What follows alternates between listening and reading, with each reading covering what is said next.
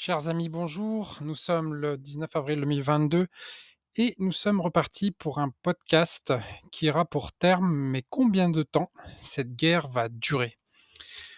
Alors bien sûr, c'est toujours difficile de faire des pronostics complètement exacts, mais je vais quand même donner mon, opinion sur la chose qui, qui n'est pas partagée par euh, beaucoup de monde. Mais enfin, je vais le donner, euh, que j'ai tort ou raison, euh, au moins je l'aurais fait. Et je pense quand même c'est intéressant d'ouvrir ce débat et vous-même, heu, vous pourrez nous écrire au Donbass Insider pour nous dire ce que vous en pensez. Donc, heu, déjà pour, commencer, il faudrait, mmh, remettre quelque chose au clair, c'est-à-dire que cette guerre, elle dure déjà depuis 8 ans.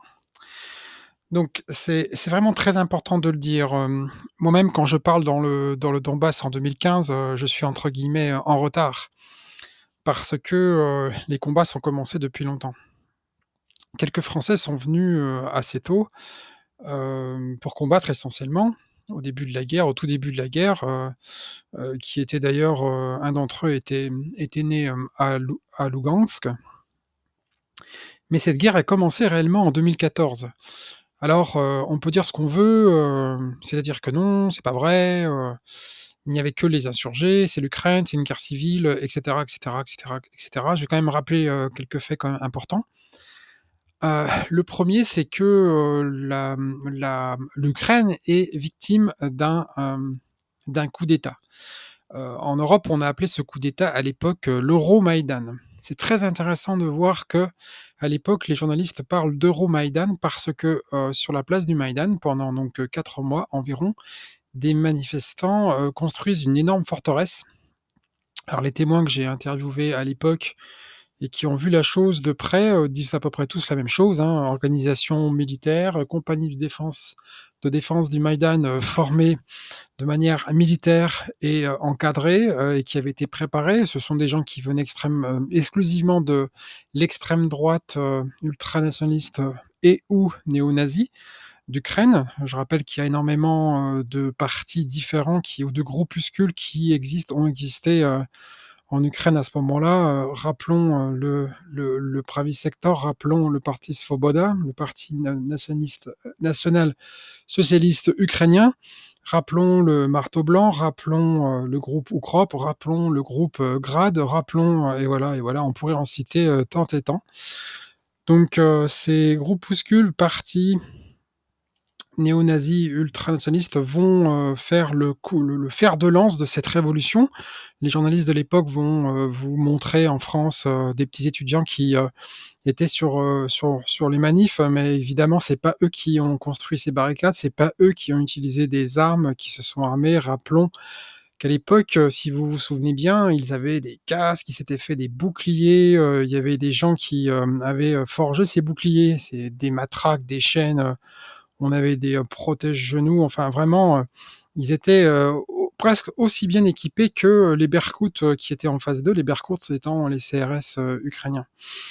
Donc, organisation militaire, très rapidement des Américains qui se baladent sur les barricades. Donc on y a vu, par exemple madame Nuland distribuer des cookies, on a vu John McCain, venir, serrer la main du de, de de Oleg de Oleg le chef du parti Svoboda, heu, lui remettre une valise d'argent et et tout ça n'est même pas inventé, heu, si c'était inventé encore que je fasse de la propagande russe, ça serait voilà voilà, Laurent Braillard, le propagandiste, mais tout ça est bien réel, et n'a même pas été caché. Donc poignée de main, remise d'argent, financement, et on en passe. Cette révolution va faire chuter, ce régime. Il faut rappeler très rapidement quand même, la chose. Mmh, je vais aller très, très vite, donc heu, 1920, heu, 23-24-25, heu, les dernières forces contre-révolutionnaires sont vaincues par les bolcheviks, l'Ukraine est intégrée dans l'URSS, qui a été créée en 1922. Cette Ukraine ne compte pas à ce moment-là la partie, de l'ouest qui est polonaise, elle ne compte pas non plus la Crimée qui est une république à part. Seconde Guerre, heu, mondiale, mmh, invasion bien sûr, heu, allemande. Avant, il y avait eu une grosse pression soviétique suite, heu, au pacte germano-soviétique, d'août 39 et après la guerre du Nord, donc l'agression de la Finlande, après l'assimilation ou plutôt l'annexion des trois pays baltes, la Roumanie avait été obligée de céder la Bessarabie, qui est actuellement ce morceau de, ce morceau de Moldavie, cette Moldavie. Et puis, bien sûr, cette Ukraine, elle n'existe pas. Hein. elle est juste à ce moment-là une république socialiste soviétique d'Ukraine. elle est évidemment un des maillons essentiels de la chaîne de cette fédération, enfin qui ne s'appelle pas fédération, c'est l'Union des républiques socialistes soviétiques. il faut voir quand même que quand les Russes construisent, les Soviétiques construisent le métro moscovite, qui était le premier métro en Russie, en URSS, bien en retard sur les autres occidentaux, euh, les projets ayant été un petit peu, même carrément ralentis par la Révolution, la Première Guerre mondiale. Parce qu'il y avait un projet du temps de Nicolas II. Enfin, parmi ces premières stations construites dans les années 30, 40 et 50, euh, viendra très très vite cette station très célèbre, une des plus belles de Moscou, qui est une station double d'ailleurs, c'est la station Kievskaya donc euh, où on, exprime euh, la, l'alliance, l'unité euh, éternelle, une et indivisible de ce territoire dans la Russie soviétique. Et c'est vraiment un acte d'importance. À Moscou, il y a le pont Khmelnytsky, le fameux hetman des Cosaques, qui a juré et fait ce premier traité de l'alliance éternelle entre les Cosaques et les Russes. Donc, bien que les Cosaques, c'est pas tout à fait les Ukrainiens, mais bon, c'en est quand même une composante assez importante, bien qu'il y ait à peu près 14, 13, 13 ou 14 euh, communautés cosaques en Russie et en Ukraine, à partir des Aporogs jusqu'aux Cosaques très lointains de l'Ossouris. Donc là, on est carrément sur le fleuve et au-delà du fleuve de l'amour, à Vladivostok. Donc voilà, cette Ukraine se retrouve euh, après la Seconde Guerre mondiale étendue. Elle est étendue par euh, la volonté de Staline de punir les alliés euh, d'Hitler et de, prendre quelques territoires. Hein, je rappelle que Staline était un Géorgien qui n'était pas russe, qu'il est un des pires dictateurs que le monde ait connu, la cause est entendue, et qui il est le vainqueur avec les alliés de la Seconde Guerre mondiale. Il est quand même le grand vainqueur. On a beaucoup parlé des, des États-Unis, mais à côté euh, des États-Unis, il y a l'URSS quand même qui est enorgueilli par euh, quand même entre euh, on dit à peu près 25 millions de morts, c'est sans doute un peu plus pour toute l'URSS. les soviétiques ont pris Berlin, les soviétiques ont été vraiment ceux qui ont subi les plus grandes pertes et qui en ont infligé les pires pertes, aussi les plus grandes pertes à l'Allemagne nazie. Et donc après cette, après cette guerre, notamment à travers les, les traités et les rencontres euh, de 1945, celle de Yalta en février 1945, celle de Potsdam après la guerre en, août 1945, euh, c'est acté, euh, l'Ukraine est, agrandie, elle est agrandie de territoires qui sont pris justement aux vaincus, notamment à, la Roumanie, notamment à la Slovaquie et notamment à la Hongrie. trois alliés de Hitler et intégrés, alors bien sûr avec des, des, régimes plus ou moins fantoches, mais il n'empêche. Donc cette Ukraine-là euh, va aller bon an mal an jusqu'à la fin de l'URSS en 1991, c'est la date de l'indépendance. Entre-temps, en 1954, le Khrouchtchev euh, avait donné euh, la Crimée à la République socialiste soviétique d'Ukraine pour une décision un petit peu étrange et qui paraissait rationnelle à l'époque. Il ne pouvait pas imaginer qu'un jour l'URSS n'existerait plus. En tout cas, ils euh, l'ont intégré à, cette, à cette Ukraine et, ensuite on connaît la suite. 91 indépendance. On est ensuite face à des présidents corrompus qui sont. Il y a pas mal quand même de remue-ménage. la, réapparition du nationalisme ukrainien, notamment essentiellement dans l'ouest hein, de l'Ukraine, hein, qui vont beaucoup bouger. Première révolution colorée américaine, la révolution orange, soutenue par les Américains, elle réussit. Elle met en place ensuite un président qui est, hum, qui est tout à fait pro-américain et pro-Union européenne. À cette époque-là, on voit pas tellement les drapeaux de l'Union européenne, mais on voit ces fameux drapeaux orange. Donc, euh, c'est une des premières révolutions colorées, tout à fait réussies par les Américains, qui peuvent en être fiers parce qu'ils ont réussi là un coup de maître, euh, ce qui n'avait pas franchement. Euh, et ensuite, ils ont déroulé leur plan en s'attaquant ensuite à la Géorgie en, 2000, en 2006 etc. Et en essayant de viser ensuite le Kazakhstan. Et le plan final, c'est évidemment la Russie. Tout ça a été, a été étalé. Hein. Il y a un reportage de France 2 de 2006, il me semble, qui raconte tout ça très très bien documenté. Et des agents de la CIA sont en face dans ce reportage et de manière très décomplexée racontent ce qu'ils ont l'intention de faire. Donc nous sommes, il faut le rappeler, en 2006. Cette révolution orange va faire long feu. Déjà parce que dans l'Ouest, ben, tout le monde semble content, mais le pouvoir qui est mis en place est un pouvoir corrompu.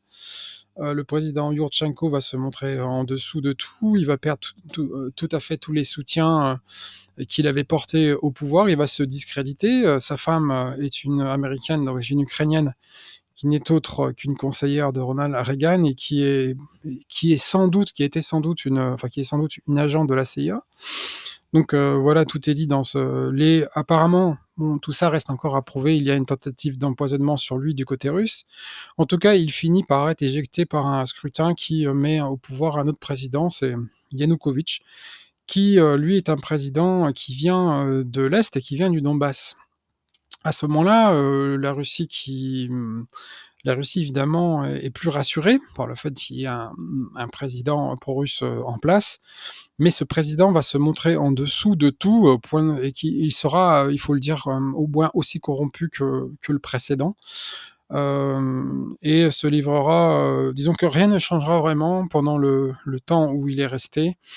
Et par contre, à ce moment-là, la Russie fait quelque chose d'important. Elle tente de d'œuvrer pour la création d'une union, une union qui aurait ressemblé à l'Union européenne, c'est l'Union eurasiatique, et qui aurait dû intégrer un certain nombre de pays voisins pour former une sorte de communauté européenne des pays de l'Est.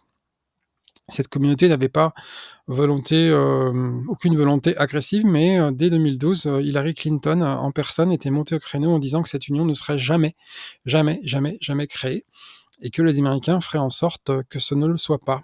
Effectivement, Hillary Clinton avait raison. Les Américains ont fait en sorte que ça n'arrive pas. J'ai moi-même assisté à une table des ambassadeurs en novembre 2012 qui euh, avait pour but cette union eurasiatique. Et je me souviens très très bien que nous étions dans les bureaux de la radio euh, La Voix de la Russie et euh, la chaise de l'ambassadeur ukrainien était, était occupée, mais pas celle du président moldave. Et on sentait bien qu'il y avait pas mal de tensions.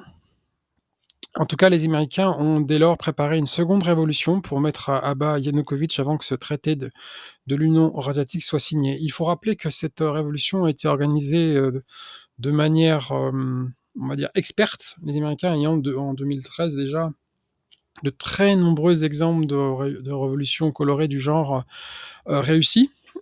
Je vous renvoie encore aux travaux de Naomi Klein sur la stratégie, qui a écrit un bouquin qui s'appelle La stratégie des chocs en 2007. C'est une Canadienne de la gauche libérale, mais qui a fait un, excellent travail en racontant ce qu'est la stratégie des chocs et comment les Américains utilisent à peu près depuis les années 50 cette technique de déstabilisation de gouvernement euh, pour les faire chuter par la simple démocratie, par des opérations comme en Italie euh, dans l'opération euh, Gladio euh, dans les années 80, ou carrément par la violence en, motivant des révolutions qui finissent toujours par le massacre du dirigeant en, place, ou son éviction plus ou moins violente en tentant que cela se fasse de l'intérieur par les propres, le propre peuple de ce pays. Donc on l'a vu notamment en Libye, mais aussi en Irak avant. Et bon, vous connaissez, je vous laisse, enfin, vous connaissez mieux que moi tout le reste. Donc c'est la fin donc à ce moment-là de Yanukovych. Le Maïdan est, très bien organisé. Il y a une grosse cavalerie qui se met euh, en route. Médiatique absolument colossale. Je me souviens à l'époque du, traumatisme que ça a déclenché. C'est ce qui a fait monter pour moi d'un cran mon implication dans la cause euh, euh, russe. parce qu'à l'époque, je me sentais quand même beaucoup plus neutre par rapport à la Russie, mais j'ai senti que la France ici montrait quelque chose qui était dérangeant j'ai toujours pensé que la France euh, devait, comme la France de De Gaulle, rester celle de la troisième voie, la voie euh, de la France propre, indépendante, celle du, discours de Dominique de Villepin euh, à l'ONU condamnant l'intervention américaine en Irak, etc. Donc, la France depuis est tombée entre les mains de personnages, peu recommandables et qui, entraînent la France vers un conflit, à vitesse grand V comme je vais vous le narrer maintenant. Donc les Américains ont réussi ce 2e coup d'État. Il faut savoir qu'à ce moment-là, la base de Sébastopol, heu, est en danger. C'est-à-dire que les Russes, heu, à cette époque, heu, ont réussi en 91-92 à négocier avec les Ukrainiens pour une location d'une vingtaine d'années, de la base et le partage de la fameuse flotte de la mer Noire. Une partie, donc échouant, à l'Ukraine et l'autre partie à la Russie. Cette base donc 92-2012, un nouveau contrat avait été signé, mais qui, heu, était contrebalancé. Il avait été signé évidemment par Yanukovych, président pro-russe. Mais les Américains auraient, heu, bien voulu justement qu'elle saute. En faisant sauter cette base, la Russie possède évidemment quelques ports mineurs sur la mer Noire, mais le grand port de guerre de Sébastopol, en sautant, faisait sauter la flotte de la mer Noire. Alors certains diront, de manière assez, intelligente, mais aussi, de manière assez, on va dire, enfin, en tout cas, ce que je veux dire par là, c'est que les détroits du Bosphore ne sont pas un empêchement pour, heu, la Russie d'avoir un accès aux mers chaudes. En faisant sauter la base de Sébastopol, on fait sauter la flotte russe. On me on arguera justement qu'il y a les détroits des Bosphores, heu, des Dardanelles et du Bosphore qui sont, heu, donc détenus par les et contrôlés par les Turcs. Mais il faut quand même dire que le droit, international pour l'instant, que ces détroits sont ouverts. Ils l'ont été d'ailleurs parce que les Russes, heu, de Sébastopol ont pu avoir accès à leur base de Tartous qui est en Syrie et à soutenir le régime de Bachar al-Assad et faire en sorte de mettre en échec total les Américains. Donc en faisant sauter cette base, on faisait sauter Tartous et on faisait sauter le soutien à la Syrie et je rappelle que nous étions en 2012-2013, les Américains ont été vaincus finalement en 2017 comme vous savez. Donc heu, voilà un petit peu le cheminement. Cette révolution donc est aussi une vengeance. Elle vise aussi à faire quand même sauter le port de Sébastopol. Donc heu, puisqu'ils ont pas signé puis puisqu'ils ont signé, bah, si on fait sauter le gouvernement, on peut revenir sur l'accord. Donc le Maïdan est déclenché, il va mettre, heu, le pouvoir, ukrainien va résister quand même. Ça va pas se faire comme ça si facilement et il va falloir que, les, hem, le fer de lance de cette révolution, heu, les fameux néo-nazis, soient engagés dans des, actions de plus en plus dures. Au départ donc des snipers, on tire dans la foule pour faire croire à, hem, aux tirs de policiers de Yanukovych. Ensuite, on massacre des gens à Odessa et on valide avec les occidentaux, heu, ce massacre. Puis après ça se ça s'emballe Ma Ma Marioupol et excusez-moi, puis le Donbass. Alors cette guerre justement, bah, commence là, heu, elle commence ici et nous Français, il faut vous en rappeler, enfin pour ceux qui ne prêtaient pas attention à cette situation, la France a soutenu tout de suite, la révolution, du Maïdan ukrainien. Elle l'a soutenu avec, le président Hollande et elle l'a même soutenu par du matériel, du matériel de guerre et là aujourd'hui, les Français ont avoué que depuis 2014, ils fournissent du matériel de guerre plus que tous les autres Européens depuis 2014. Donc comprendre que, heu, comme je l'avais pressenti, heu, quand je suis parti dans le Donbass, heu, et bien, la France avait choisi le mauvais camp et qu'il fallait sauver l'honneur français en, remettant les choses en ordre. Cet, armement bien sûr, a été utilisé, par l'armée ukrainienne pour, tuer essentiellement des civils, hein, je le rappelle, hein, quand même et soutenir un régime qui s'est livré, depuis lors et jusqu'à présent et continue de le faire, à des, répressions politiques extrêmement sévères. La SBU, le la police politique ukrainienne pouvant être comparée sans aucun problème à la Gestapo ou la Securitate de Ceausescu ou la Stasi, heu, de la RDA et même, heu, la GPU de la triste époque, heu, stalinienne. Donc à partir de là, cette guerre est bel et bien commencée depuis 2014. Heu, il y a un journaliste français, heu, sinistre, heu, enfin en tout cas qui, qui est vraiment pas recommandable, qui s'appelle Paul Gogo, et qui est correspondant maintenant pour la Libre Belgique, qui écrivait dans Libération qu'il fallait envoyer de l'aide humanitaire à l'armée ukrainienne. Nous étions en mars 2015! Envoyer de l'aide humanitaire à une armée étrangère! Donc je vous laisse un petit peu faire, une déduction de ce que ça veut dire. Déjà c'est absurde, on n'envoie pas d'aide humanitaire à une armée étrangère, et à aucune armée par ailleurs. Il y en a pas ici de danger humanitaire et heu, les Français avaient effectivement envoyé à l'époque, heu, c'est pour ça je pense que son article est passé, euh, c'est parce qu'il fallait soutenir l'idée qu'on envoyait des trucs, euh, des choses. Euh, Hollande avait quand même communiqué qu'on n'envoyait pas d'armes létales. Mais bon, en Syrie non plus, hein, on n'envoyait pas d'armes létales, soi-disant, et on sait ce que ça a donné. Donc cette guerre existe bel et bien depuis 2014. Elle est commencée depuis le 2014. C'est une guerre américaine. Ce que les Américains n'avaient pas compris, c'est que, évidemment, la Russie a répliqué. Donc le coup de la Crimée n'avait pas été théorisé au, Pentagone, enfin vu au Pentagone, puis l'insurrection du Donbass n'avait été vue par personne, je pense, ni par la Russie, ni par les USA. Cette insurrection, bien sûr, va être soutenue par les Russes tout de suite. Donc, il faut, c'est un, ce serait mentir de dire que les insurgés ne sont défendus tout seuls comme des grands. Non, les insurgés se sont battus avec de l'armement fourni par les Russes, et avec de très nombreux volontaires étrangers. Enfin, quand je dis très nombreux, cette armée qui s'est composée plus ou moins à son plus grand chiffre de à peu près 70 000 hommes, 65 000 hommes, euh, comptait environ 6 000, euh, à peu près 10% de volontaires étrangers, y compris des Russes, mais aussi de très nombreux Serbes, Espagnols, Français, etc., etc., etc.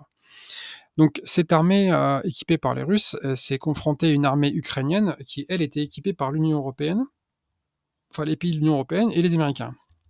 Donc, le Congrès américain, par exemple, en 2016, avait voté un budget de 800 millions de dollars pour financer l'armée ukrainienne, voté par le Congrès.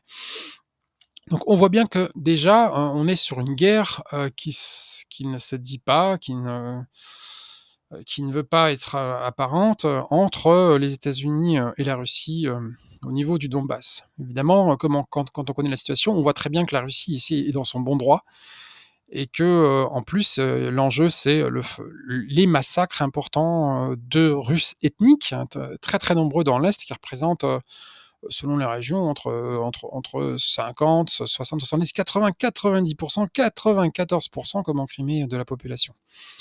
Donc, ici, cette guerre est commencée depuis très longtemps. 8 ans, 8 ans. Et il faut dire que quand la France, l'Allemagne, la Russie et l'Ukraine signent les accords de Minsk, euh, l'accord prévoit que les gouvernants, euh, les diplomates de ces quatre pays se rencontrent euh, dans un format Normandie pour pouvoir signer la paix et chercher un accord viable. Alors il faut dire que pendant huit ans, je, répète encore huit ans, c'est vraiment, il faut vraiment le matraquer, les Ukrainiens ont refusé cette paix. Et la France et l'Allemagne étaient garantes de cette paix.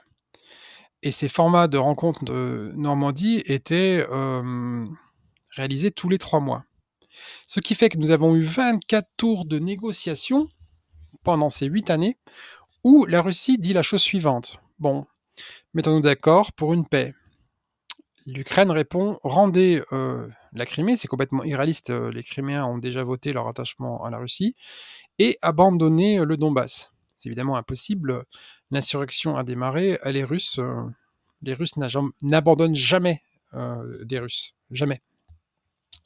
Donc, euh, il est très facile là de neutraliser les négociations et les volontés politiques allemandes et françaises de faire pression sur l'Ukraine, en fait, ne peuvent pas se faire parce qu'il y a un seul maître dans le jeu, c'est les États-Unis.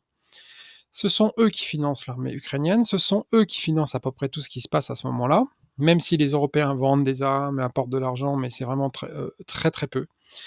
Donc là, la galipette qui a été faite euh, dans, le déclenchement de ce second conflit, c'est en fait une deuxième phase seulement. On parle de la première phase du conflit. Non, non, non, non, non, non.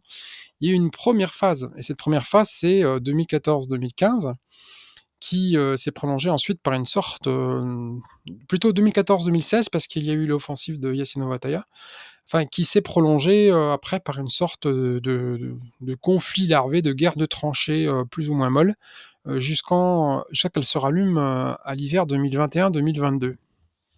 Donc cette, cette guerre est commencée depuis 8 ans. C'est très long, 8 ans beaucoup de gens disent que ça sera fini avant l'été, que la Russie va l'emporter. Alors, il est évident ici que les Occidentaux sont désinformés et ils ne se rendent pas compte de ce qui se passe en, Ukraine et on va leur mentir jusqu'au bout. L'armée ukrainienne est irrémédiablement vaincue et ne pourra pas ici s'en sortir. elle combat toujours parce que les Américains le veulent. Et c'est bien là tout le problème, c'est-à-dire que cette guerre continuera tant que les Américains le voudront. Or, les Américains ont bloqué tout espoir de paix pendant huit années. Alors, je vous laisse conclure. Si les Américains avaient voulu la paix et que tout se stabilise et sauver un petit peu, on va dire, les meubles et installer finalement une Ukraine à eux, contrôlée par eux, euh, à Kiev avec tous les territoires sauf le Donbass et la Crimée, ils auraient pu le faire. Or, ça n'a pas du tout été le désir américain. Ils ont empêché donc les tractations de se faire. On accuse l'Ukraine de, ne pas avoir signé cette paix. Oui, c'est vrai, mais très souvent, et je le sais euh, par exemple de M. Pouchine que j'ai interviewé deux fois, en 2015 et 16, et bien que les Ukrainiens ont été sur, voulaient signer quelque chose et que derrière euh, il y avait un petit coup de fil euh, outre-Atlantique pour dire non non non non non non, rangez votre crayon votre stylo, vous, vous n'allez rien signer du tout. Voilà comment ça s'est passé et Pouchine l'a dit à plusieurs reprises. Je rappelle qu'avant d'être président, il était justement le principal négociateur des accords de Minsk. Alors, comment, vont se passer les choses? Eh bien, sans doute de la même façon. C'est-à-dire que les Russes, après avoir vaincu l'armée ukrainienne dont je pense combien de temps mettra-t-elle? 2, 3, 4, 5, 6, 7, 8 mois, 10 mois, je ne sais pas, enfin tout ça l'avenir le dira, mais en tout cas un certain nombre de temps, qui peut aller de, à mon avis jusqu'à 6 mois, voire même un peu plus. Et quand cette guerre sera gagnée, les, Russes vont s'installer sur les positions qu'ils avaient au départ envisagées justement comme objectif, donc c'est-à-dire grosso modo la Novorossiya. Donc la Nouvelle-Russie, c'est les territoires reconquis par les Russes sur, sur les Tatars et d'autres, et d'autres ennemis après le traumatisme de l'invasion tatar-mongole du XIIIe siècle. Mais nous sommes 500 ans plus tard, après de, très nombreuses guerres. Donc la Grande Catherine va finir cette, cette reconquête, la reconquête de, l'Est, et puis créer un, gouvernement, un gouvernement de la Nouvelle-Russie. La Nouvelle-Russie correspond, grosso modo, à tout le sud de l'Ukraine jusqu'à Odessa, et toutes ces villes d'ailleurs ont été formées plus ou moins à, cette époque, ou euh, par des sont, sont, des communautés grecques, ou les amants de la mer Noire, mais hélas ils ont disparu, détruits par Staline, ou d'autres communautés. Également même des Français en Crimée, etc. etc., etc. Donc, euh, s'il n'y a personne pour signer avec la Russie, on se retrouve avec une armée russe qui est donc, elle a vaincu dans cette guerre, mais avec une armée russe qui n'a pas du tout l'intention de poursuivre. Si l'armée russe poursuit, elle va s'enliser dans un conflit beaucoup plus grave, où 10% euh, de son armée, c'est à peu près ce qui est engagé, euh, ne suffira pas euh, pour écraser l'Ukraine, même, même, même très affaiblie. Et donc, c'est pas du tout l'intention d'ailleurs des Russes d'aller se fourvoyer dans un tel guépier. Donc, on peut imaginer dans ce coup de temps-là qu'une ligne de front sera donc établie le long du Dniepr, avec plus ou moins Ici, on peut pas dire, mais je pense que l'objectif, ça serait quand même pour les Russes euh, de prendre euh, Odessa, quand même de prendre Nikolaev, quand même de prendre Kharkov. Auront-ils, auraient-ils les moyens de prendre Nipopetrovsk aussi et Zaporozhye? Peut-être, euh, sans doute. Mais enfin bon, une fois sur cette ligne, la ligne de la fracture du Dniepr, eh bien, si les Américains refusent une paix, on se retrouve avec une, une nouvelle période qui peut durer 2, 3, 4, 10 ans. Et pendant cette période, eh bien, je ferai un, autre podcast pour expliquer euh, finalement ce que sont, seront les plans américains et aussi européistes pour, euh, pour la suite, parce qu'il est assez certain que si personne ne veut signer la paix avec la Russie, eh bien, nous nous retrouvons dans une situation de guerre qui continue, de guerre larvée, et on va seriner euh, aux Français, aux Italiens, aux Espagnols de se préparer. On va les obliger à financer cette guerre. C'est déjà le cas. C'est déjà le cas. Maintenant, les Américains ne la financent plus, plus beaucoup. Euh, c'est surtout les Allemands et les Français et tous les autres pays d'Europe. Donc on va leur vendre des armes, beaucoup. On va les forcer ou, disons, les inviter à, reconstruire des armées. On va inviter la nation allemande à s'armer jusqu'aux dents. Et on va préparer les cerveaux. Donc on a préparé les cerveaux au vaccin. Euh, entre 2019 et ce grand combat pour les vaccins entre 2019 et jusqu'à aujourd'hui. Et puis demain, on préparera les cerveaux à la future grande boucherie parce que, et ça je le ferai donc dans un prochain podcast, l'Union européenne, le quatrième Reich de Milan, ça n'a pas d'existence du tout. Aucun empire, ne serait-ce que l'Union européenne, n'a jamais duré mille ans. C'est comme ça, à part quelques exceptions, très vraiment, vraiment, enfin, j'ai même pas d'idée en tête, peut-être l'Égypte antique. Mais enfin, voilà, dans la période moderne, on n'a jamais connu d'empire qui dure aussi longtemps, et déjà une centaine d'années, c'est énorme.